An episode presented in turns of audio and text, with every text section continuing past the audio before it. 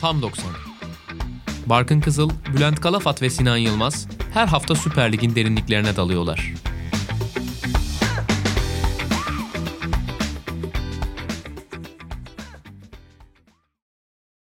Tam 90'ın dördüncü bölümüne hoş geldiniz. Sokrates Podcast'te ben Barkın Kızıl, Bülent Kalafat ve Sinan Yılmaz'la beraber bu bölümümüzde milli takımı konuşacağız. Aynı zamanda da sizlere söz vermiş olduğumuz gibi milli takım arasındaki kapsamlı soru cevap kısmımızı bu bölümde gerçekleştireceğiz. Hemen başlayalım milli takımla zaman kaybetmeden. Milli takım yine unutulmaz maçlarından bir tanesini oynadı Letonya karşısında ve uzatmalarda 90 artı 5'te gelen golle beraber kazanmayı başardık. Fakat canla başla galibiyet kovalıyoruz. Stefan Kuntz'un ağlaması herhalde bu maçta en çok öne çıkan özelliklerden bir tanesiydi. Nasıl başlamak istersiniz? Ya herhalde Türkiye bir insan olsaydı futbolla olan ilişkisini bir psikoloğa falan anlatma durumunda olsaydı konulacak teşhislerden bir tanesi herhalde manik depresif olurdu. Şizofreni de konulabilir. Daha genel resme baktığımız zaman şizofreni konulur herhalde. Kendimizi dev aynasında gördüğümüz için ama maçtan maça veya maç içindeki tepkilere bakarsak da herhalde manik depresif olurdu. Gerçekten bir Alman'da da çok kısa sürede kendimize benzetmeyi başardık. Bununla gurur duyabiliriz bence.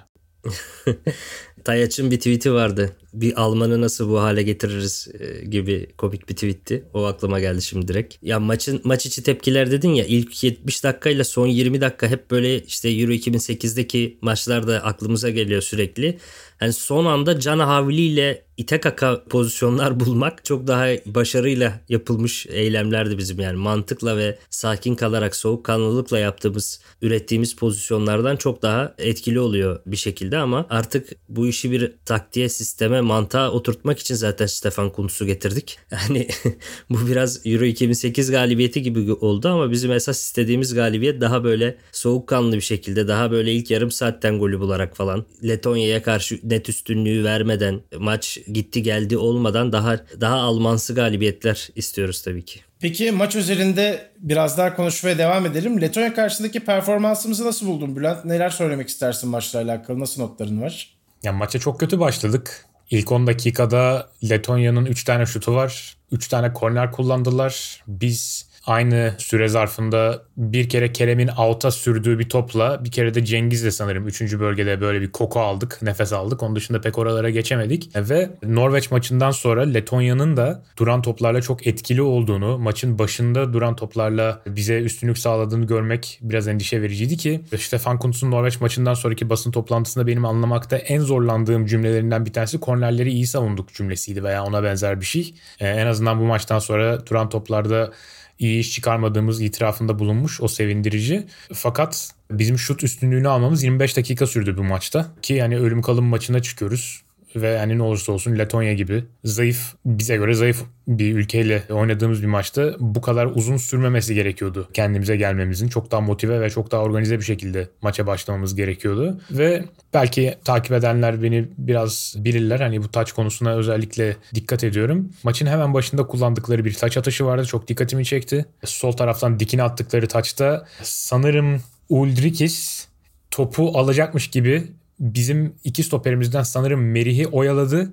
Halbuki top ona atılmamıştı. Onun arkasındaki e, Gutkovskis'e atılmıştı. Ve biz Çağlar Merih'le o durumu çözene kadar Gutkovskis topu indirdi ve Letonya 3. bölgeye yerleşti. O çok basit bir taç organizasyonuydu ve maçın hemen başında etkili oldu. Bu dikkatimi çekti benim. Bir de 40. dakikada gene sol taraftan yaptıkları çok basit bir taç organizasyonunda Zeki'nin rakibine geç kalıp arkadan faal yaparak onlara bir free kick vermesi gerekmişti. Böyle çok basit şeyleri kullanabilir bence milli takımlar ve kullanmalı. Çünkü daha komplike organizasyonları oturtmak için çok fazla vakit vakitleri yok. Ama duran top organizasyonları tahmin ederim ki nispeten daha kısa çalışmalarla oturtulabilir. Hani biz de maçın sonunda Burak Zeki ikilisiyle güzel, güzel bir duran top organizasyonu yaptık ama keşke bunu görmek için bu kadar zaman beklemek zorunda kalmasaydık diye düşündüm. Yani biraz da bireysellere değinecek olursak İkinci yarıda oyunun nasıl döndüğüne sonra tekrar geliriz herhalde. Ama bireysellerde bence en belirleyici isim Berat'tı diye düşünüyorum. Norveç karşısında olduğu gibi Letonya maçında da kötü başladı. Fakat Norveç maçından farklı olarak Berat bu kez toparlayamadı. Ve ben Stefan Kuntz'un buna rağmen ikinci devrenin ortalarındaki ilk müdahalesinde orta sahadan bir oyuncu eksiltip Orkun'u çıkarıp Serdar Dursun'u oyuna almasını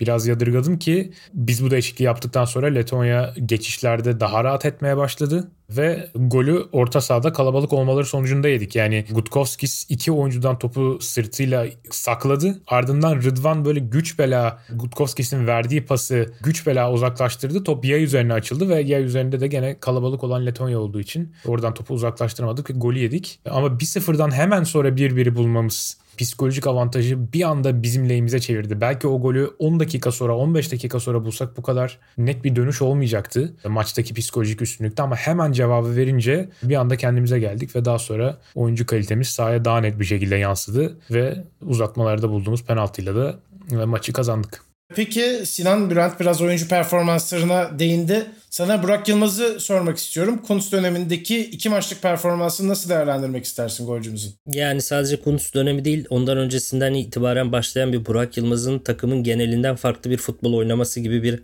hadise söz konusu. Bu son dakika penaltısını yaratıp da bu golü atmasaydı ki son derece kendisine atfedilebilecek bir gol. Hem penaltının peşinde koşması, didinmesi hem de 90 artı 7'de o kadar hayati bir penaltı vuruşunu son derece soğukkanlılıkla ve kendine güvenerek atması Sezar'ın hakkı Sezar'a burada takdir edelim ama onun dışındaki hem bu e, Kuntz'la birlikte iki maç hem de ondan önce Şenol Güneş dönemindeki son 5 maçına baktığımız zaman bu penaltıyı atmasa 7 maç üst üste gol atamayacak bir santrfora sahip olacaktı ki milli takım ki hani arada zayıf rakipler de var. Hadi güçlü rakipler de var Hollanda gibi İtalya gibi ama zayıf rakipler de var. Bunlara rağmen e, hiçbir şekilde gol organizasyon yapılamıyor. Hani çünkü Burak Yılmaz bu oyunun santrforu değil kesinlikle. Hani mesela Serdar Dursun gelir gelmez net etkili oldu oyuna girer girmez. Halil Dervişoğlu hem Cebeli Tarık maçında hem bu maçta oyuna girer girmez net etkili oldu. Çünkü ya böyle uzun vuruyor Uğurcan falan işte bilhassa Norveç maçında mesela ne kadar çok uzun top kullandı ve hepsi isabetsiz oldu. Euro 2020'de de bunları gördük. Ya böyle baskı altında sıkışıyorsun ve uzun vuruyorsun. Uzun vurulacak en son santrforlardan bir tanesi Burak. Hani gençken biraz daha boğuşabiliyordu ama yaşlı haliyle işte stoperler arasında çoğu zaman eziliyor, dayak yiyor. Serdar Dursun gibi o topları toplama özelliği yok. Ya da mesela Cengiz Ünder ve Kerem Aktürkoğlu üzerinden driblinglerle geliyorsun. Orada da mesela bu kanat oyuncuları sırtı dönük bir santrfor arıyorlar kendileriyle. Verkaç'a girsinler. Ona sırtı dönük servisler sunsunlar diye. Ama orada da mesela Halil Dervişoğlu bu işleri çok daha iyi yapmasına rağmen yine Burak Yılmaz'ın da sırtı dönük oyunu en büyük eksiklerinden bir tanesi. Hani Burak'ın çok daha fazla artıları var. İşte ceza sahası içi bitiriciliği olsun, savunmanın aralarına sızmaları olsun, kontra atak pozisyonlarını iyi koklaması ve bitirmesi olsun. Çok özelliği var ama biz bu özelliklerin futbolunu hiç oynamıyoruz. Tam tersine ya Serdar Dursun'un ya da Halil'in hücumlarını oynuyoruz ve inatla da bu isimleri yedek bırakıyoruz. Öbür tarafta bir de Burak Yılmaz'ın karakterinin saha yansıması var. ilginç bir yansıması var. Şimdi bir yanda baktığın zaman işte 35 yaşında Fransa'ya gitti. Fransa'da bile şampiyon oldu. Hem de Paris Saint Germain gibi bir takıma karşı şampiyon oldu. Hani bu yaşında Beşiktaş'ı ve çok güzel Türkiye'de alabileceği paraları bırakıp Fransa'da o mücadelenin içine girmesi falan bir yandan böyle güzel bir örnek. Yani bu maçta da son dakika aldığı penaltı ve son derece soğukkanlı bir şekilde o penaltıyı kullanması güzel bir örnek. Ama öbür yandan baktığın zaman da sürekli saha içinde küfür eden sürekli penaltı almaya çalışan, sürekli birileriyle kavga eden bir oyuncu da öbür tarafta mesela çok negatif bir örnek. Genç arkadaşlarımızın çok dikkat ederek Burak'ın iyi yönlerini alması, kötü özelliklerine de farkına varıp onlardan uzak durması gerektiğini düşünüyorum. Hani bu örneğin bir başka tezahürü de yine Rıdvan'la Caner arasında da yaşanıyor. Ben Burak konusunda bir de şöyle bir not eklemek istiyorum senin söylediklerine. Son derece iki uçlu ya da bipolar da diyebiliriz bir tecrübe örneği. Bugün çok fazla psikoloji terimi kullandım çok kısa zamanda ama yani çok iyi örnek olması gereken özellikleri var Buran. Hani bir tanesi kendisini her yaşta geliştirebiliyor olması. 35 yaşında Fransa'ya gidip takımını şampiyon yapması, o şampiyon takımın en önemli parçalarından biri olması gerçekten gençlere örnek olması gereken bir vasıf. Ve senin dediğin gibi mesela sırtı dönük oyunu Buran belki en önemli özelliklerinden bir tanesi değil. Ama Lille'de Burak'ın sırtı dönük oyunundan da biz fayda alınabilen maçlar gördük. Bu biraz da Lille'in oyunu biraz daha geniş bir şekilde sahayı daha geniş bir şekilde kullanması, Burak'ın daha fazla alan bulabiliyor olmasıyla da alakalıydı ama repertuarında daha önce görmediğimiz şeyleri gördük Lille'de. Sol ayağıyla tekte geriye verdiği paslar falan gördüm mesela ben daha önce hiç görmemiştim bunları. Bunlar çok iyi ama hala mesela maç içinde olgun bir oyuncu gibi davranmamaları. İşte dünkü maçta da mesela bir örneği vardı. Allah belanı versin senin, Allah belanı versin seni ya diye hakeme saydırdığı bir an vardı mesela. Bundan daha ağır küfürleri kullandığını da sık sık görebilirsiniz. İşte kendisinin bile inanmadığı penaltıların peşinden hala koşuyor olması. Yani ben mesela Mantı bazen onu evde severken kendini yere bırakıyor. Ya Burak Yılmaz gibi niye kendini yere bırakıyorsun falan diye e, mantığıyla dalga geçiyorum yani. böyle böyle böyle bir namının olması falan tabii çok olumsuz. O yüzden Hani abilik imajı ve bu saydığım diğer bazı zihinsel zaafları genç futbolcular veya futbolcu olmayı düşünen genç arkadaşlarımız biraz filtreleyerek görmeliler. Her bakımdan örnek alınması gereken bir oyuncu değil ama örnek olacak kesinlikle pek çok özelliği de var. Sadece dikkat etmek lazım biraz. Ya bu durum biraz Rıdvan'la Caner eşleşmesinde de yaşanıyor. Yani bir de biz aslında iki sene önceden başladık. Yeni bir jenerasyon ve yeni bir milli takım. İşte bu milli takımın daha çok ilgilenilecek halde olması, daha taraftarların dikkatini çekmesi, daha seviliyor olması. Biraz böyle yeni jenerasyonun daha genç ve işte daha sahiplenilen isimlerden oluşması ile ilgiliydi. Ama mesela Kuntz döneminde Caner de geri döndü. Halbuki Rıdvan da mesela çok formda ve iyi bir dönem geçiriyordu. Hani Rıdvan'ın yüzüne bakınca ne kadar böyle sempatik bir çocuk görüyorsan, genç görüyorsan, ne kadar böyle düzgün bir adam görüyorsan. Hatta geçen sene Beşiktaş şampiyon olduğunda eşim böyle Rıdvan'ın ağladığını gördü. Bu da ağlamaya başladı. Ben de dedim Hilal'e diyorum sen, sen niye ağlıyorsun diyorum.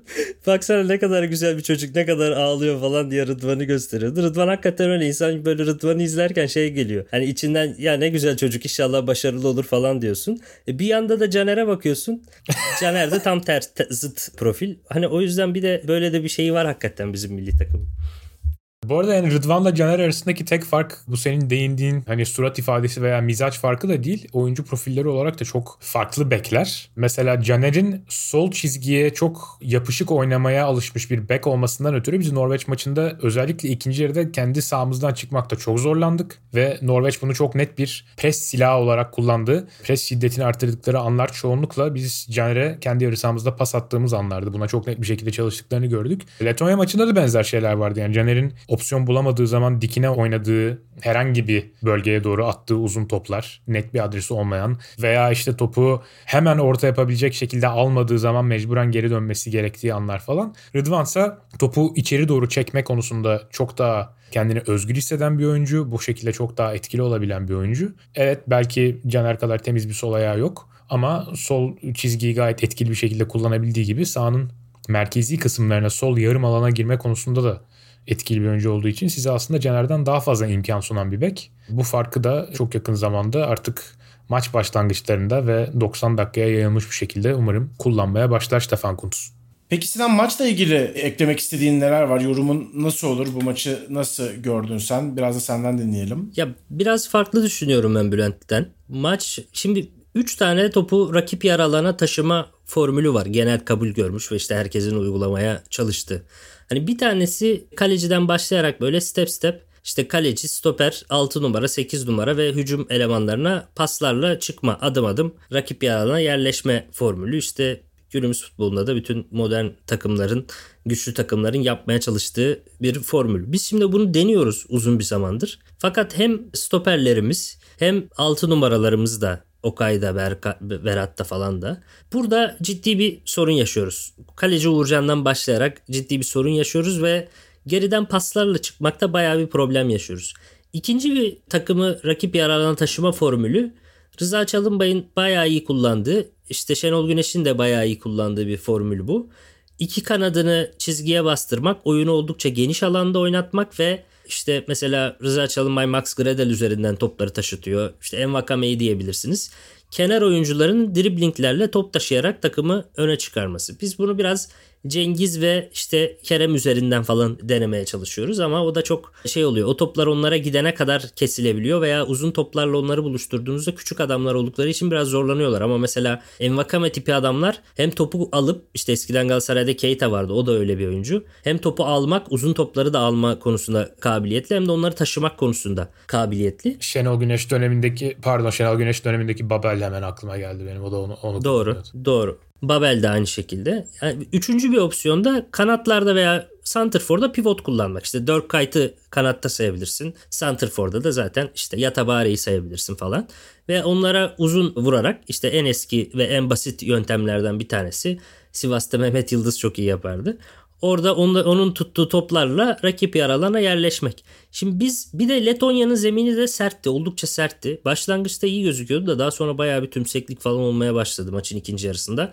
Herhalde de iklimle alakalıdır diye düşünüyorum. Bir de bu zemin de eklenince bu kadar sert toplar sürekli sekiyor. Hakim de olamıyorsun. Geriden oyun kurmaya çalışmak Bayağı bir zulüm oldu. Şimdi mesela Uğur Meleke'yi de dinledim. O da diyor ki ya Letonya hava toplarına hakim. Allah'a emanet farikası bu. Bu adamlara karşı topu uzun vurmayıp da topu yere indirmen lazım ve hızlı paslarla rakibi rakibin kalitesizliğini ortaya çıkarman lazım. Sonuçta sen çok daha kalitelisin ve hızlı paslaştığın zaman rakip ona karşı doğru organizasyon sağlayamayacak ve goller bulacaksın, pozisyon bulacaksın. Ama işte bu zeminde onu yapmak ve bu bu stoperlerle, bu Berat'la, 6 numaranla falan o hızlı ve yerden paslaşmayı yapabilmen senin de yapabildiğin bir şey değil aslında. Hani çok kaliteli ayakların var ama onu sağlayamıyorsun. E, ikinci formülde top Cengiz'e gidene kadar kesiyorlar. Hani yerden atamıyorsun Cengiz'e işte havadan ve daha direkt oynamaya çalışıyorsun. Cengiz'e ama Cengiz'i yine de iyi kullandık bence. Maçın iyilerindendi. Ve nihayet Serdar Dursun oyuna girdikten sonra hatta bir de Halil'i falan aldıktan sonra uzun atılan toplarda 3 tane uzun forvet Burak da uzun. Onlara atılan toplarda en azından karamboller ve dönüşler son 20 dakikası çok daha farklı oldu maçın. Ve yani çok daha basit bir modelle e, Letonya'yı bu arada onları karşılamakta ben esas hiç beğenmedim. Yani Letonya hava toplarında iyi takım ve bunları karşılaması beklenen takımdı ama bence hiç karşılayamadılar. Uzun atılan toplar hep karambol oldu, hep pozisyon oldu. Serdar Dursun girer girmez çok etki etti. Ve o karambollerde başka goller de çıkabilirdi yani. Ve son 20 dakika bayağı bir etkili oldu. Biz hani Burak Yılmaz'ın 7 maçtır gol atamama nedenlerinden bir tanesi de bu yapma kabiliyetimiz olmayan, yapamadığımız bir şeyi yapmak için çok zorluyoruz. Başka hücum planları denesek Mesela Rıza Çalınbay'ın kanatları sürekli birebirde bırakan hücumlarından denesek veya başka tip santrforla daha dikine oyunlar denesek sanki bu geriden paslarla çıkan ve işte Merih'i de zor durumda bırakan, Uğurcan'ı da zor durumda bırakan kaleciyi de oyun anlayışından biraz daha farklı bir oyun oynayarak daha iyi verim alabilirmişiz gibi geliyor bana açıkçası. Oyun yapısından bahsettik. Tekrar bireysel performanslara da dönelim dilerseniz. Cengiz'i beğendiğinizi anlıyorum. Ee, onunla ilgili eklemek istediğiniz bir şey varsa tabii ekleyebilirsiniz. Bunun dışında beğenmedikleriniz kimler? Biraz da aslına bakarsanız o tarafını da konuşmak lazım. Bu maçta milli takım özelinde öne çıkanlar ve arka planda kalanlar kimler oldu o şekilde sorayım size. Cengiz Ünder yani bu maçta maçın tamamında herhalde en iyi oynayan oyuncumuz Cengiz'di demek zorundayız. Başka zaten çok bir isim gelmiyor aklıma. 3 tanesi isabetli toplam 6 tane şut atmış. Zaten toplamda 20 küsür şutumuz var bunun. Dörtte birini Cengiz atmış yani. 4 tane şut pası var. Bu bakımdan hücumda bir şeyler üretebilen tek oyuncumuzun Cengiz olduğunu söylememiz lazım ama şunu da unutmamak lazım. Yani her iki maçta da hem Norveç hem Letonya Cengiz'e ver. Cengiz de bir şeyler yapsın dışında bir hücum planımızda pek yok gibiydi. Arada sırada işte Caner sevdiği ortasından yapsın planına da başvurduk. Ama onun dışında hani Kerem'in Burak'a yaklaşması veya işte Hakan'ın o Kerem ve Burak'ın e, meşgul ettiği savunmacıların dalgınlığından istifade edecek içeri girişler yapması vesaire gibi veya işte Ozan'ın e, rakip 18'e koşu atması gibi planlarımız pek yoktu. Bu nedenle Cengiz'in bu kadar öne çıkmasının bir faktörü de e, buydu diye not etmek gerek bence. Ya bir de kötü performanslar olarak da hani Hakan Çalhanoğlu'nu söyleyebiliriz. Hani bu rakip yarı alanda topu yere indireceksin ve hızlı paslaşacaksın falan. Hani bu, bu, bu tip oyunda set oyununda Hakan'dan ve Orkun'dan faydalanman gerekiyor. Onu oynayacaksan işte 70 dakika boyunca zorlayıp hiç oynayamadığımız oyun. Hakan orada çok etkisizdi. Orkun çok silikti. Ama Hakan zaten takımın hani yıldızı statüsünde ve fakat o da hem Milan dönemi hem Inter dönemi hem milli takım vesaire derken sürekli maç oynuyor. Sürekli de işte İta- İtalya'nın da yani en üst seviyede oynuyor o maçları. Bana oldukça yorgun görüktü bu maçta. Bir de hani işte oldukça soğuk bir hava ve zor bir zeminde de oynuyorsun. 5 tane şut denemiş. Hepsi isabetsiz olmuş. Hani güçsüz de göründü. Özellikle son 30 dakika falan çok yorulduğunu düşündüm. Melih Demiral da yine tıpkı Norveç maçında olduğu gibi hem hava toplarında sıkıntılar yaşadı hem de yine İtalya maçındaki gibi bir kendi kalesine gol atmak durumunda kaldı. Orada vücudunu yine ayarlayamadı gibi geldi bana. Bir de bu zaten Udrikis ilk maçta da hatırladığım Ozan Kaba, Ozan Kabak oynamıştı o maçta da. Ona karşı çok net üstünlükler sağladığı pozisyonlar hatırlıyorum. Yine bu maçta da bize bela oldu diye düşünüyorum açıkçası. Peki Letonya deplasmanında 2-1'lik galibiyet çok parlak bir performans değil cümlesi doğru bir cümle mi? Çünkü Hollanda da işte çok yakın bir zamanda grup maçında burada zorlandı ve 1-0 kazanabildiler. E, önce Bülent'le başlayalım sonra Sinan sana da aynı soruyu soracağım. Bu konuyla ilgili neler söylemek istiyorsunuz? Ondan önce hemen kısaca bir Robert Uldrikis gözlemi paylaşmak istiyorum. Ben bu oyuncunun Süper Lig'e gelmesi durumunda çok başarılı olacağını tahmin ediyorum. Katılıyorum sana. Çünkü çok iyi bir fiziği var ve fiziğine göre geri kalan atletik özellikleri de bence hiç fena değil. Yani ağır ve hızlanamayan bir oyuncu kesinlikle değil. Sadece dönüşlerini ve sağ görüşünü biraz geliştirmesi gerek. Bunun için de vakti var bana kalırsa 23 yaşında henüz. Kulübü Kambur ile 2023 yılına kadar ve daha sonra bir sene uz- uzatma opsiyonu olan bir sözleşmesi varmış. Buradan Türk kulüplerine duyururum. Bizim ligimizde çok faydalı olabileceğini düşünüyorum. Özellikle orta alt sıra takımlarında böyle bir forvet her zaman iş yapar. Aslında Hollanda maçına dair de şunu not düşmek lazım. Evet Hollanda da belki sadece 1-0 kazandı. Evet Hollanda da Letonya'ya karşı çok ciddi geçiş hücumları verdi ve kalesinde çok ciddi tehlikeler yaşadı. Letonya'nın belki şut çıkaramadığı ama Hollanda'nın hem kalecilerinin hem kalecisinin hem savunmacılarının allak bullak olduğu pozisyonlar var o maçta. Fakat şöyle bir şey var. Yani Hollanda'nın Letonya deplasmanına giderken sahip olduğu motivasyon farklıydı. Bizimki çok farklıydı. Biz oraya kazanmak zorunda gittik. Hollanda yenilse de olurdu mesela. Onların hala şansı bizimkinden çok daha fazla olacaktı. Biz yenilseydik şansımız neredeyse tamamen bitecekti. Bu bir. İkincisi Hollanda o maçta ne olursa olsun geri düşmedi. İlk yarıda öne geçmeyi başardı. Bu da maçın gidişatını, seyrini çok net bir şekilde değiştiriyor. O yüzden hani evet Hollanda da burada rahat kazanamadı ama bizim rahat olmasa da A kazanmamız gerekiyordu ve B bir şekilde Letonya'ya oyun üstünlüğü kurmamız gerekiyordu. Biz bunu yapamadık. Katılıyorum. Ya bir de Letonya gibi deplasmanlar her zaman zordur. Onu da es geçmeyelim. Yani Letonya'dır, Estonya'dır, Belarus'tur. Bu tip böyle deplasmanlarda bu aşırı soğuk havalarda ve beton gibi zeminlerde İzlanda falan ama bunlarda zaten kazanmak çok zor. Esas bizim problemimiz içeride olimpiyat stadında Cirlop gibi zeminde böyle pas yaparak bu takıma karşı 3 gol attığın maçta nasıl 3 tane de yiyip puan kaybediyorsun. Esas bizim problemimiz iç sahadaki puan kaybı. Yani Letonya seni kendi sahasında zaten zorlayabilir. Orada bir çok büyük bir problem yok. Ee, ama bu maçı kazandık. Biz zaten kaybetmememiz gereken çok basit puanlar kaybettiğimiz için şu anda 3. sıradayız maalesef. Hani bu Letonya deplasmanı neyse ki onlardan bir tanesi olmadı ve bir şekilde de olsa kazanmayı bildik. Siz de bahsettiniz kesin kazanmamız gerekiyor diye. Peki bu galibiyette Dünya Kupası'na katılım şansımızın az da olmasa da devam etmesini nasıl değerlendirmek lazım? Bir de Bülent sana özellikle soracağım çünkü psikolojik tabirleri kullandığını zaten söylemiştin. Türkiye neden manik depresif veya şizofren bir insana benziyor sence? yani bir tek bu bölüme has oldu bu bu arada. Ama bence iyi bir tema. Her ne kadar bunu planlamamış olsak da şu anda bir tema olarak belirdi. Yani 2018 Dünya Kupası elemelerinde 6 Ekim 2017'de İzlanda bizi Eskişehir'de 3-0 yenmişti. O maç bizim playoff bileti umutlarımızı da tüketmişti. Sondan bir önceki grup maçıydı. İzlanda son maçında da Kosova'yı mağlup ederek grup lideri olarak Dünya Kupası biletini almıştı. Hatta Dünya Kupası'nda da iz bırakmıştı işte tezahüratlarıyla oynadıkları futbolla. Bizi yendikleri o 6 Ekim 2017'deki maçtan 5 gün sonra ve bu son Letonya maçını oynadığımız 11 Ekim 2021'den tam 4 yıl önce eski blogumda bizim Das Reboot'umuz diye bir yazı yazmıştım. Das Reboot'ta Rafael Honigstein'ın Türkçe'ye 4. Yıldız diye çevrilmiş kitabı Almanya'nın 2000'lerin başındaki buhrandan, dol buhranından nasıl çıktığını, bundan çıkmak için kullandığı organizasyon şemasını anlatan bir kitap. Ben o 2017'deki yazımda ne anlattıysam bugün tam olarak aynı noktadayız. Yani bu çok üzücü bir şey. Ve mesela o yazımda Guardian'ın bir makalesine atıfta bulunuyorum. Diyorum ki işte 60 tane gelecek vadeden futbolcu seçmişler. Bizim de orada Berke Özer Altın Ordu'nun kalecisiydi o zaman. Bizim de orada bir oyuncumuz var. Bakalım orada bir oyuncumuzun olmasıyla böbürlenmekle mi kalacağız yoksa daha ileri gidebilecek miyiz diye. Yani bugün aşağı yukarı aynı durumdayız. Gene işte bir Dünya Kupası eleme grubunda neredeyse um- umutlarımız tamamen tükeniyordu. İşte son dakika penaltısıyla kurtardık.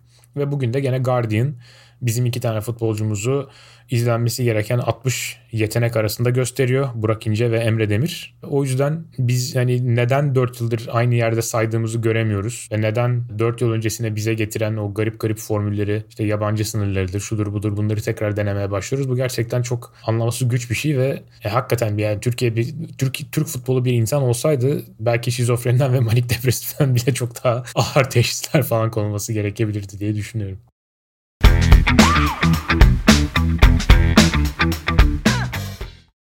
O zaman bu noktada Tam 90'ın 4. bölümünde soru cevap bölümümüze geçelim.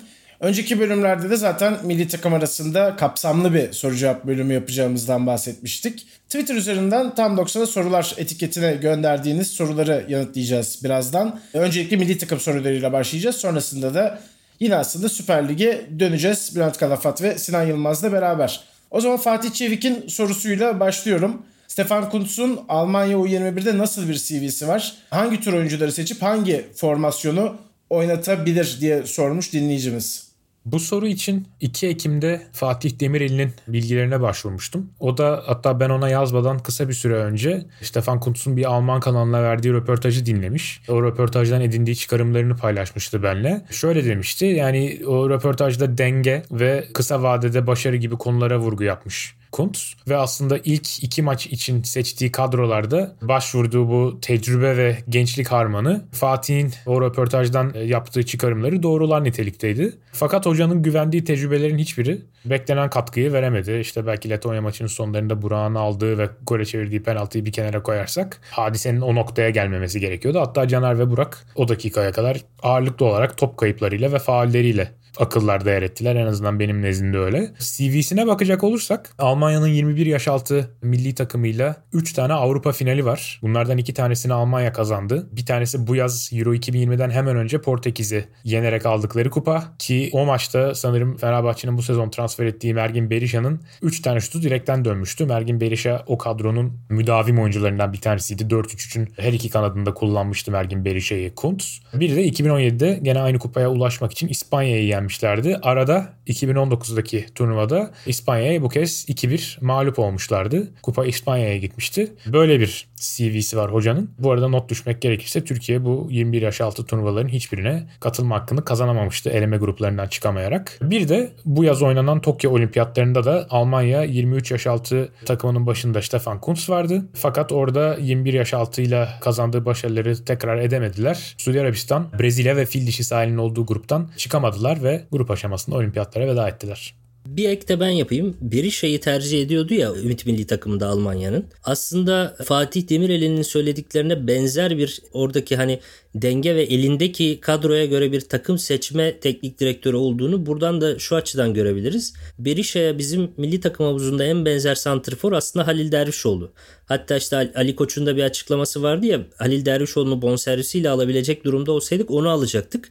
Halil'i bonservisiyle alamayacağımız için Berisha'yı tercih ettik diye bir açıklaması vardı. Vitor Pereira'nın da Halil'i izlediğini beğendiğini ama bonservisiyle alamadık. Berisha'yı aldık. Hani Fenerbahçe kulübü de Berisha ile Halil'i birbirine çok benzer tipte iki santrfor olarak gördüğünü açıklamıştı bu şekilde. Bu iki oyuncu birbirine çok benziyor ama hangi oyuncum daha hazırsa diye düşünüyor temelen hoca. Ve hangi oyuncular üzerinden bir takım varsa onu oynuyor. Ki mesela Şenol Güneş'in 4-1-4-1 dizilişini de değiştirmedi. Aynı şekilde devam ediyor. Şenol Güneş'in takımından da ilk 11'inden de çok az değişiklik yaptı. Stefan Kuntz'u Fatih Demirel'in de söylediği gibi böyle devrimci hemen her şeyi bir kere de değiştirmeyi planlayan çılgın bir teknik direktör olarak tanımlayamayız. Daha çok dengeli ve daha çok akılcı davranmaya çalışan, kısa vadede sonuç çıkarmaya çalışan aslında bir Ümit Milli takımı hocasından değil de böyle daha çok kurt hocalardan beklediğim bir yaklaşım sergiledi. Ama senin daha az önce çok iyi vurguladığın gibi güvendiği tecrübeli isimler hiç iyi performans sergilemediler Kuntz'a. Muhtemelen o penaltı golünü de Burak atamamış alamamış olsaydı hem Dünya Kupası'na gidemeyecektik hem de bu Dünya Kupası biletini de kaybettikten sonra Kuntz'la yeni bir sayfa işte Rıdvan'ın Halil Dervişoğlu'nun ilk 11'e girdiği başka bir düzene geçişte görebilirdik diye de düşünüyorum ama şu an itibariyle yine Burak'ın ilk 11'de olduğu Dünya Kupası'na kadar bu şekilde bir kadroyla devam edileceğini düşünüyorum. Ben Kuntz'un böyle ani ve büyük değişiklikler yapacaklarını yapacağını hiç zannetmiyorum açıkçası. Sinan sen biraz girişte yaptın aslında. Mr. Jordan kullanıcı adlı dinleyicimizin sorusuyla devam edelim. Yine tabii Kuntz'la alakalı. medya baskısının şimdiden hissedilmeye başladığını da düşünürsek Stefan Kutz'un ömrü ne kadar olur milli takımda? Bunu sormuş dinleyenimiz ve sağ dışındaki sorunlarla başa çıkabilir mi diye soruyor Alman teknik adamla alakalı. Önemli bir soru bence. Az önce hem Bülent hem ben oyun yapısına, seçtiği oyunculara ve taktiklerine falan değindik. Ama en az onun kadar önemli bir konu da bu medya ile iletişim. Mesela Şenol Hoca'nın da kısa sürede gönderilme nedeni bu oldu. Daha giderdi Şenol Hoca. Yani bu elemeleri falan oynardı. Eğer beni çağırırken yalvardılar falan demeseydi basın toplantısında ve hatta işte hem Dorukan Tokocu hem Taylan Antalyalı'yı falan böyle ateşe atan Euro 2020 sonrası basın toplantısını falan yapmasaydı daha devam ederdi. En azından grup elemelerinin sonuna kadar devam ederdi. Ama Şenol Hoca da mesela medya ile iletişim konusunda ciddi problemler yaşamıştı. Kunz da başlangıçta problemler yaşıyor. Mesela Altay ile Uğurcan'ın seçimi arasındaki ilişkiyi ya Altay'ı seçseydim Fenerbahçeliler sevinecekti. O yüzden herkes daha mutlu olacaktı ama ben Uğurcan'ın arkasında durduğum gibi bir açıklama bir kere problemli. Bizim ülkeyi de uzaklaştığı için biraz unutmuş olabilir. Çünkü hani Fenerbahçe için Fenerbahçeliler Altay'dan dolayı sevinebilir ama Öbür tarafta da mesela Beşiktaşlılar ve Galatasaraylılardan dolayı da Trabzonspor'un kalecisi daha sempatik de gelebilir. Yani bizim toplumda böyle ayrışma her zaman denk olur yani %50 %50 olur her zaman. O mesela yanlış bir açıklamaydı bence. Gereksiz bu böyle saçma sapan yangına körükle gitmiş gibi oldu. Bence zaten benim ben bu Altay Uğurcan tartışmalarını şey diye açıklıyorum. Son yıllarda gördüğüm en aptalca futbol tartışması olarak açıklıyorum. Türkiye'deki. Yani hala inanamıyorum troll olduğunu falan zannediyorum. Çok saçma bir yere gidiyor. Orada bence yanlış bir şey yaptı. İkinci konu da şey demişti işte özgüveni futbolcuların özgüveni yok falan demişti Norveç maçından sonra. Ama dünkü maçtan sonra da o 20 dakika son 20 dakikadaki geri dönüşün ardından oyuncularımın özgüveni yok diye eleştiriliyordu ama çok iyi bir geri dönüş sergilediler falan dedi. Halbuki özgüveni yok diyen kendisiydi yani basın toplantısında. o da garip oldu. Ama yine de hiç mi iyi artı bir şey yok dersen tabii ki var. Mesela en azından Şenol Güneş'in hiç şans vermediği Serdar Dursun'u kadroya aldı ve alır almaz da ondan bir gol katkısı aldı. O güzel oldu. Yine Şenol Güneş'in hiç ilk 11'de oynatmadığı Kerem'i de ilk maçında 11'e koymuştu ve Norveç golünü de Kerem atmıştı. Bunlar da güzel geri dönüşler oldu açıkçası. Burada Sinan'a sadece şu ilave yapmak istiyorum ben de. Kuntz'un medya ile ilişkisinin iyi başlamamasına sebep olan bir başka unsur e, olarak. O da Sergen Yalçın'la ilgili yaptığı şaka. E, çok gereksiz bir şakaydı o yanlış anlaşılma ihtimali son derece yüksek bir şaka olduğu kadar bence biraz bel altı vuran da bir şakaydı. Sonuçta evet bir teknik direktör futbolculuk yıllarında dünyanın en disiplinli oyuncusu olmamış olabilir. Ama bu onun aradan 20-25 yıl geçtiği zaman o tarz zaafları daha iyi görebilen, okuyabilen bir teknik direktör haline gelmeyeceğinin garantisi de değildir. Hani Sergen Yalçın'ın teknik direktör olduğunu görünce kahkaha attım demesi bence ilk basın toplantısında yapabileceği en yanlış açıklamalardan biriydi. O yüzden gerçekten çok başarılı olması lazım bundan sonra arkasında iyi bir basın desteği olması için ki matematiksel olarak çok başarılı bir başlangıç yapması pek mümkün gözükmüyor kalan iki maç itibariyle. Bülent sen Sergen Yalçın demişken biz de yavaş yavaş Süper Lig'e dönelim madem. Milli takımı uzun uzun konuştuk. Belki sonra tekrar da konuşuruz başka bölümlerde. Hüseyin Mert Çivi'nin sorusuyla devam edelim. Taylan'ın gözden düşmesi sonrasında o bölge için Berkan'da ısrar etmek yerine Çikaldao denenemez mi? Diye soruyor dinleyicimiz. Romanya'da en büyük ekstrası olan ceza sahası koşuları ve skor katkısı burada düşmüşken 6 numara sağ görüşü ve tekniğiyle geriden oyun kurulumuna faydası dokunabilir demiş dinleyicimiz. Öncelikle yani Çıkıldao Romanya'da yani milli takımda ya da ligdeki maçlarda bu vazifeyle oynuyor mu? Onu bilmiyorum. Mesela Almanya maçında yedekler arasındaydı ve oyuna girmedi. Ama Çıkıldao'yu önceki maçlarını izlemiş olması bakımından Sinan biraz daha iyi tanıyordur. Özellikle geçmişini. Yani 6 numara olarak oynamışlığı var mı ben bilmiyorum. Fakat ben bu soruya şöyle yanıt vermenin daha doğru olduğunu düşünüyorum. Mevcut Galatasaray kadrosu ve gidişatı göz önünde bulundurulduğunda Galatasaray savunma önünde tek oyuncu oynatmaya devam ettiği sürece kim oynarsa oynasın geçen sezonki Tayland performansı olmayacak.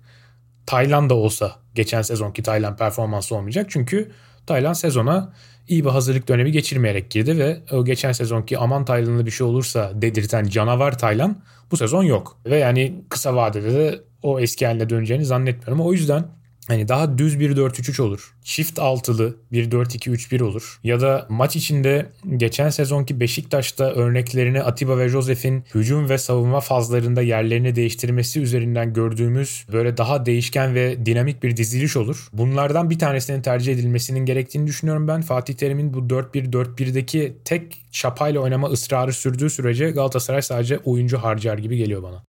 Çıkıldağ konusu da ilginç. Romanya'daki ben 2-3 milli maçını izledim. Hiçbirinde çift 8 oynadılar. 4-2-3-1 oynuyor Romanya. Orada çift 8, çift 6 artık hangisi ise oynadılar. Orada ama daha ofansif olan, daha 10 numaraya yakın olan bağlantı oyuncusu gibiydi Çıkıldağ. Hiç geriden gelip stoperlerden top alsın ve oyun kursun çok çok nadiren yaptığı bir şeydi. Kulüp takımında ise hiç oynamıyordu. Yani hep hücum forvetin arkasına koşan 8-10 numara bağlantısı gibiydi. Galatasaray'da şimdi daha fazla savunma yapmak zorunda kalıyor. Bir de Patrick Van Aanholt'la Kerem tarafında oynadığı için sol tarafa sol iç gibi oynadığı için çok fazla savunma yapmak zorunda kalıyor. E, Trabzon maçından itibaren böyle hep defansif istatistikleri çıkıyor ama özellikleri ve şimdiye kadar oynadığı futbol bakımından böyle geriden oyun kuran o deep lying playmaker rolünü hiç üstlenen veya onu üstlenmeyi seven bir oyuncu görünümü yok Çıkıldağ'da. Bu arada Atiba Joseph deyince Taylan Berkan'dan o tip bir şey alınabilir hakikaten. Yani önde basacakken Berkan'ı daha öne atmak veya işte yani Atiba Josef'e biraz farklı profillerden benzer olabilirler gibi. Oyun kurarken de Taylan'ı biraz daha geriye almak gibi bir şey yapılabilir bilemedim. Ama yani Taylan Berkan'ın yer değiştirerek 6-8'i oynaması olabilir bir şey gibi geldi bana. O zaman Galatasaray'la da devam edelim. Çünkü parasız yatılı kullanıcı adı dinleyicimiz sormuş. Kerem'in Galatasaray yönetiminin yeni sözleşme teklifini reddetmesiyle ilgili bir soru. Halihazırda Avrupa'dan çift taneli bir teklif olduğu söyleniyor. Kerem sözleşme yenilemezse devre arası ne kadar bir bedelle gönderilmeli? Kerem'in transferi sonucu da o bölgeye Barış Alper dışında bir öneriniz var mı diye sormuş. Yani aslında o bölgede çok kanat oyuncusu var Galatasaray'ın ama Kerem 90 bin euro maaş alıyor diye biliyorum. Ve bu maaş gerçekten son derece düşük bir hani 3. ligden gelen oyuncuya o kadar verirsin zaten. Hani daha çok vermezsin de artık Kerem 3. lig oyuncusu olmaktan çıktı. Milli futbolcu oldu. Milli takımda 11 oynayan topçu oldu ki 6 aydır falan da Galatasaray'ın da direkt 11 oyuncusu oldu.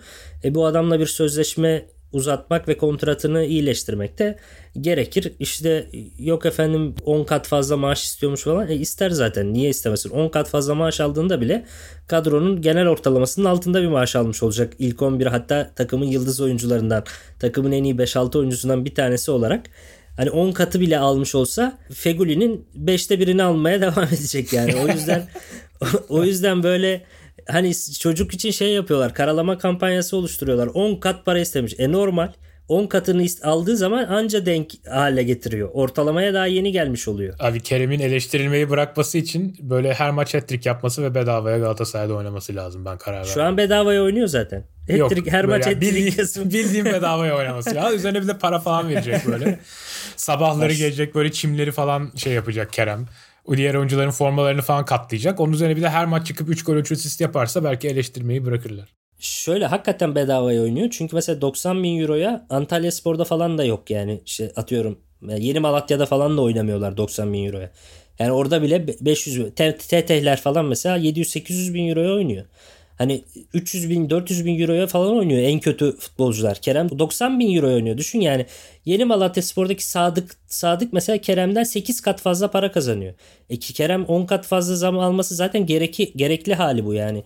Orada bir insanlar kendi ceplerindeki parayla mı kıyaslıyorlar ne yapıyorlar bilmiyorum da bu futbolcuların maaşları ile ilgili yapılan eleştiriler çok komik geliyor bana gerçekten. E, yani Kerem'in e, o paraları alması gerekir. Yani e, neyse ki 2024'e kadar sözleşmesi var. Galatasaray o konuda avantajlı her halükarda. Ve 10 milyon euronun altında bir fiyata da satılacağını zannetmiyorum. Çifthaneli olur o rakam ve 10 milyon euro üzeri bir rakama satılır satılırsa da diye düşünüyorum. Satılabilir tabii ki de yani 10 milyon euro falan teklifler gelirse de tabii ki satılabilir yani. Kaç tane futbolcu satabiliyorsun ki şunun şurasında hazır denk gelirse öyle güzel bir teklif falan da denk gelirse çocuğu böyle krizlerden krizlere sürükleyeceğini. Zaten hani pamuk ipliğinde kalıyor ya böyle kriz sürekli bir kriz sürekli bir problem. Öyle olacağına bu kadar güzel bir teklif gelirse de gönderirsin ama bence teklif gelmiyorsa göndermiyorsan da e, iyi bir kontratla iyileştirerek kontratını uzatmakta fayda var. O zaman Galatasaray'ı yavaş yavaş kapatalım. Atelas kullanıcı adlı dinleyicimiz sormuş. Bülent'e yönlendireceğim bu soruyu da. Trabzonspor'da savunma direncini arttırmak için Hamşik ve Bakasetas'tan birini kesip Berat Siyopis'i ikili oynatmayı daha önce bek pozisyonlarında fena almayan maçlarda çıkartmış. Dorukan'ı da İsmail'in yerine sol bekte oynatmayı düşünür müydünüz diyor. Güzel bir soru. Üstüne bu soruyu biz aldıktan birkaç saat sonra da Hamsik'in milli takımdan sakatlık haberi geldi. Bu bakımdan çok da güncel bir soru oldu. Atelas'a tebrik ederim. Önceden mi gördü artık ne yaptı bilmiyorum ama Hamsik ve Bakasetas'a dair ben de Kertenpele'de blogumda yazdığım son Trabzonspor yazısında bir şeyler çiziktirdim. Özellikle Hamsik'in yarattığı savunma zaafının Trabzonspor için şu ana kadar yenilir yutulur cinsten olmadığını birkaç maçtan aldığım görsel örneklerle de izah etmeye çalıştım. Hamsik bizim ligimizdeki en iyi birkaç pasörden bir tanesi. İki ayağını birden kullanabilen açık ara en iyi oyuncu. Ama her ne kadar kendi fiziksel durumunu korumak için işte uzak doğudan kendini İsveç'e atmış olsa da bundan bir sezon önce 34 yaşında bir oyuncu ve belli bir fiziksel kapasitesi olan bir oyuncu. Ve o nedenle zaten yavaş yavaş e, Berat Siopis ikilisini sahada daha çok görmemiz gerekmeye başlamıştı. Fakat bu konuda da mesela Trabzonspor'un Kayseri Spor maçında Siopis'in sahada olduğu dakikalarda ki ilk defa ilk 11'deydi Yunan oyuncu. Takım arkadaşlarıyla özellikle orta sahadaki diğer iki oyuncuyla arasındaki mesafeyi ayarlama konusunda çok ciddi sorunlar yaşadığını gördüm ben Siopis'in. Neredeyse futbol oynamayı unutmuş gibiydi yani. Bazı pozisyonlarda gitti Bakasetas'ın dibine girdi. Kimisinde gitti Hamsik'in dibine girdi. O yüzden bu iki oyuncu pas verecek. Siopis'i başka yerlerde ararken diplerinde buldular falan. Böyle garip şeyler oldu. O biraz daha zamana ihtiyacı var Siopis'in gibi geldi bana. Daha çok ilk 11'de oynamaya ihtiyacı varmış gibi. Bu hem Siopis'e hem Trabzonspor'a faydalı olacak bence. Ki o transfer yapıldığı zaman da Siopis'in Trabzonspor'un çok büyük bir ihtiyacını sezon içinde gidereceğini öngörmüştüm. Yavaş yavaş o noktaya geliyoruz gibi. İsmail Dorukan konusunda da çabucak bir cevap vereyim. Stats Bomba göre bu bölümde hiç stats bomba kullanmamıştık. Burayı iple çekiyordum. 600 dakika oynamış 22 tane back ve kanat beki arasında İsmail Köybaşı rakip 18'e akan oyundan 90 dakika başına en az pas atan oyuncuymuş. Maç başına 0.26 mıydı neydi öyle bir şeydi. Yani 5 maçta aşağı yukarı 4 maçta bir tane rakip 18'e akan oyundan pas atıyormuş İsmail. Bu çok garip bir şey çünkü Trabzonspor ligin 3. bölgede en çok gözüken takımlarından bir tanesi. Topa en çok sahip olan, en çok hücum yapan takımlarından bir tanesi. E, İsmail zaten savunmada çok zayıf bir oyuncu. Pozisyon almasını bilmeyen, mücadele başarısı düşük bir oyuncu. Ben yani Dorukan'ın iki konuda da hem hücumda hem savunmada İsmail'den daha kötü performans vereceğini zannetmiyorum. Geçtiğimiz sezon bir Gençler Birliği maçı vardı mesela Beşiktaş'ta sol bekte oynamıştı. Kande yaşı hayata küstürmüştü. Ve Cenk Tosun'a çok güzel bir asist yapmıştı. Tabi her sol bek performansı öyle olamaz ama onu yapabileceğini göstermişti. Fakat Dorukan'ın da artık kronikleşen bir sakatlık sorunu var. İşte Kasımpaşa maçında dönmüştü o. 5. haftaydı sanırım. Maçın son 10 dakikasında girdi. Son düdükten hemen önceki pozisyonda galiba zemine takılarak, e, takılarak sakatlanmıştı. Ve yani o maçta da zihinsel olarak bana çok iyi sinyaller vermemişti. Bir pozisyon var mesela maçın tamamını izleme şansı olanlar açıp bakabilirler. 90 artı 3. dakikanın başları 90 artı 3-0-1 falan. Orada ceza sahası içinde Travnik bomboşken sağ kanattan Doğucan mesela Densville'le birebir oynuyor ve Dorukan Travnik'in bomboş olmasını görmesine rağmen pek oralı olmuyor falan. Hani acaba Dorukan da futbola dönmek için ne kadar istekli. Hani bu yeni yerli kuralı da olduğu için nasıl olsa ben kendime bir kulüp bulurum her zaman kafalarında mı biraz falan onu pek bilmiyorum. Niyet okumak gibi e, olur ondan fazlası ama hani Kasımpaşa maçındaki 10 dakikası bana çok iyi sinyaller vermemişti diye ekleyeyim ama tabii ki umarım bir an önce iyileşir. Mert Soyçekin'in sorusuyla devam edelim. Fenerbahçe kapanan takımlara karşı set oyununda yaşadığı sorunları kısa vadede nasıl çözebilir diye sormuş Sinan.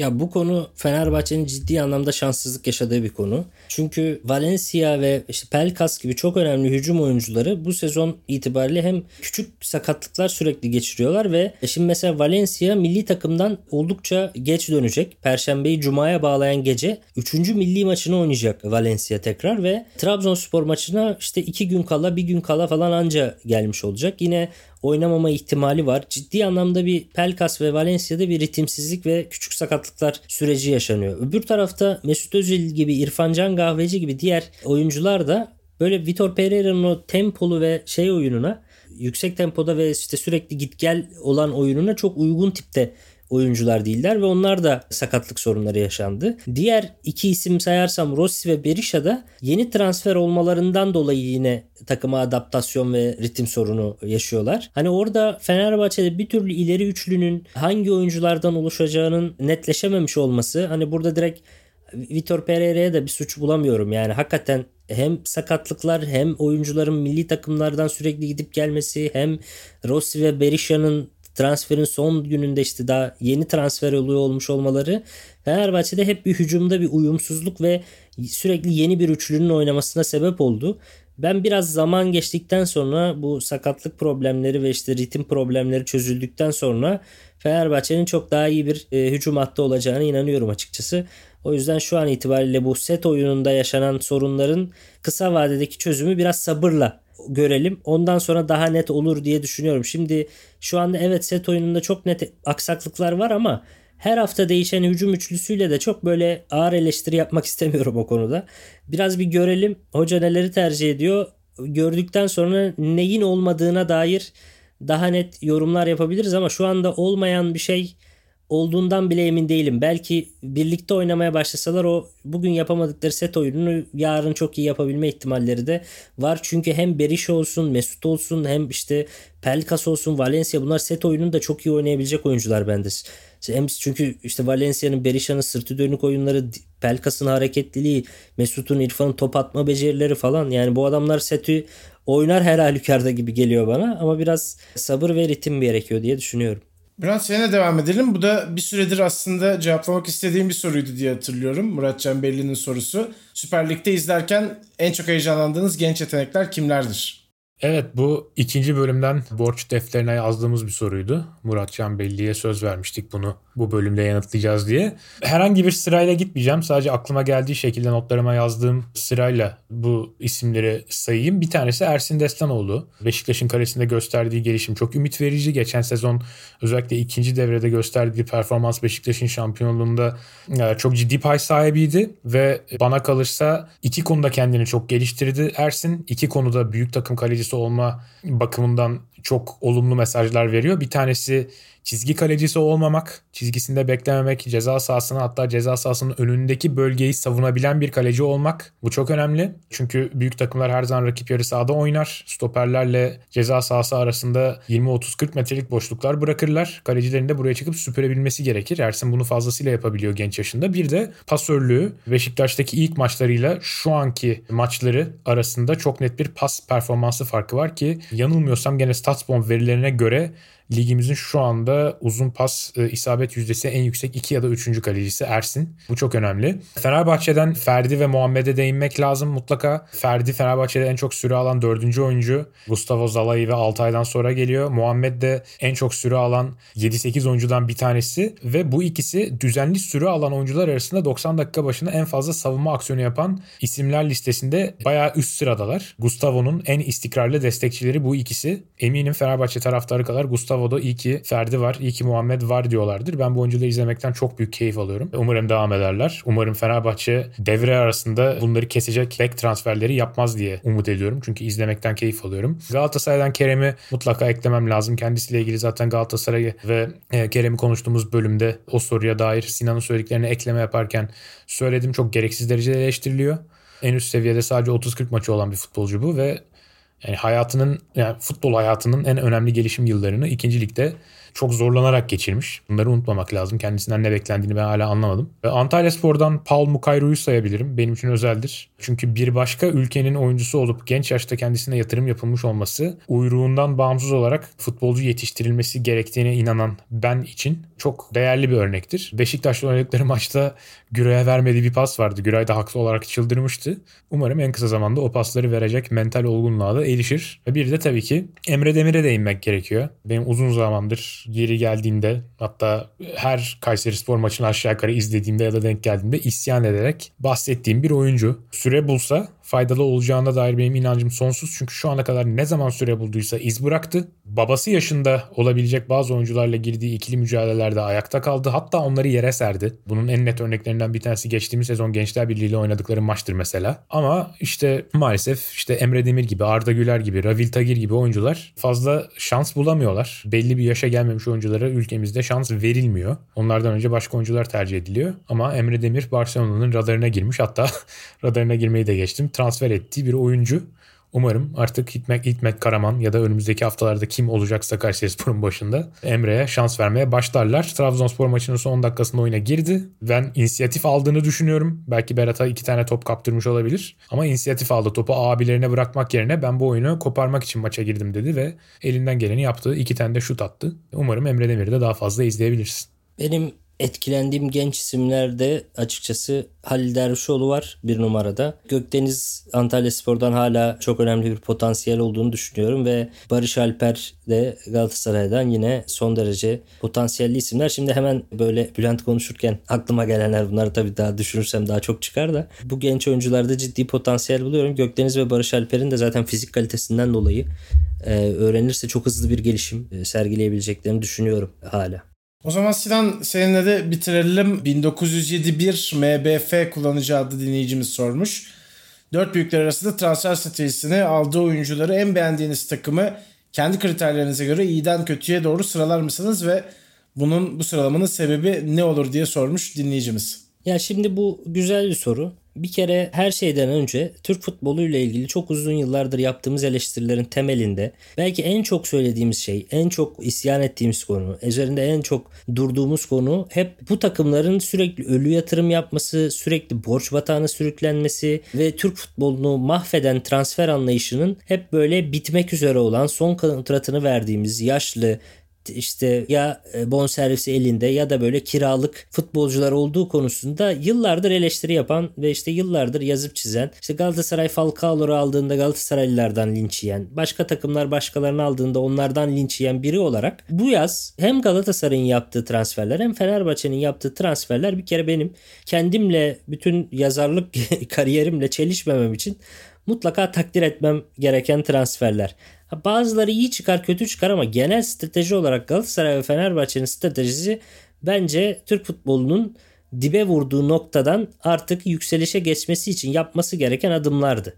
Fenerbahçe'de Kim Minje, geçen devre arasında Zalai transferi olsun. Bugün Ferdi'nin ön plana çıkıyor olması. Yani transferler dışında da mesela Berisha transferi öyle bir transfer ama transferler dışında da dün yüzüne bakılmayan Ferdi Kadıoğlu'nun bugün takımın yıldızı haline getirilmesinin, dün TFF 1. Lig'de kiralık olarak orada burada mücadele eden Muhammed'in bugün takımın önemli bir parçası haline getirilmesi bir kere mentalite olarak Fenerbahçe'nin nihayet bambaşka bir yola girdiğini gösteriyor. Bu çok güzel. Galatasaray için de aynı şey söz konusu. Galatasaray'da da önemli genç oyunculara tak transferler yapıldı. Patrick Van Aanholt dışarısındaki bütün transferlerin bu stratejide ve belli bir mantıkla yapıldığını düşünüyorum. İşlerinden çok iyi çıkanlar da olur, kötü çıkanlar da olur. Ama genel çerçevede ben bu işlerin bu iki takımın yaptığı transfer stratejisinin çok doğru olduğunu düşünüyorum. Şu an itibariyle mesela Sacha Boy çok iyi bir etki çıkardı. Asunsao henüz o etkiyi veremedi ama 2 ay sonra belki Asunsao da etki eder 3 ay sonra. Veya içlerinden tabii ki Asunsao gibi belki Asunsao hiç etkili olamayacak. Hiç fayda veremeyecek, hiç oynayamayacak, dönecek. Ama illaki yani yaptığın 7-8 tane genç transfer arasında illaki 1-2 tane de öyle de olabilir. Önemli olan bu stratejiyle devam etmesi. O yüzden ben Galatasaray ile Fenerbahçe'nin transfer stratejisini en tepeye koyarım ve ikisinden bir tanesini öne çıkarmak gibi bir derdim de yok. Bence ikisi de gayet doğru ve pozitif işler yaptılar. Beşiktaş ve Trabzonspor ise tam tezatta duruyor. Beşiktaş ve Trabzonspor ise yine bildiğimiz Süper Lig'in artık genetiği haline gelen hemen bu seneyi kurtarmaya, bu seneki şampiyonluğu almaya hedeflenen, odaklanan takviyeler yaptılar. Tabi Trabzonspor'un son 3-4 yılda böyle takviyeler yapmıyor olmasının ve işte Abdülkadir Ömür gibi, Uğurcan Çakır gibi, işte Berat gibi bazı genç oyuncuları da iskelete oturtmasının hani bunu biraz bu kadroyu kaldırılabilir tarafa çekiyordu. Yani zaten takımda sadece Vitor Hugo ve Envakame tecrübeli oyuncuydu. O yüzden 4-5 tane aldıklarında 6-7 oldu. Yine çok oldu ama felaket olmadı. O Galatasaray'ın 2009'da yaptığı daha felaketti. Zaten bir sürü yaşlısı vardı. Feguliler, Meguliler. Bir de üstüne Falcao'lar, Babeler yükleyince çok daha kötü olmuştu. Hani Trabzon şu anda bu yaşlılıktan devrilmek, bitmek üzere değil de biraz dengede duran tarafta. Beşiktaş'ta yaşlı transferlerini biraz bu Rıdvan transfer Rıdvan'dır işte iç transfer olarak söylüyorum. Ersin'dir. Hem kendi altyapısından oyuncular hem de işte Can'dır falan çıkararak bir şekilde dengelemeye çalışıyor. Yine bu sakatlıktan sonra da Serdar gibi bir stoper de çıkmış oldu. Umarım Beşiktaş da onu kendi oyuncularıyla falan dengeler ama Beşiktaş ve Trabzonspor'un transfer stratejisinin yine bugünü kurtarmayı bu seneki şampiyonluk için yapılan adımlar olarak görüyorum. Fenerbahçe ve Galatasaray'ı o yüzden çok öne koyuyorum. İlk iki sıraya koyuyorum. Beşiktaş ve Trabzon'u da onların arkasına koyuyorum açıkçası. O zaman biz de bu şekilde Tam 90'ın dördüncü bölümüne noktayı koyalım. Tabii ki Tam 90'a sorular etiketine sorularınızı göndermeye devam edebilirsiniz. Bundan sonraki bölümlerimizde de yine soru cevap kısmında yanıtlamaya çalışacağız diye de hatırlatmasını yapmış olayım. Bir sonraki bölümde tekrar görüşmek üzere. Hoşçakalın.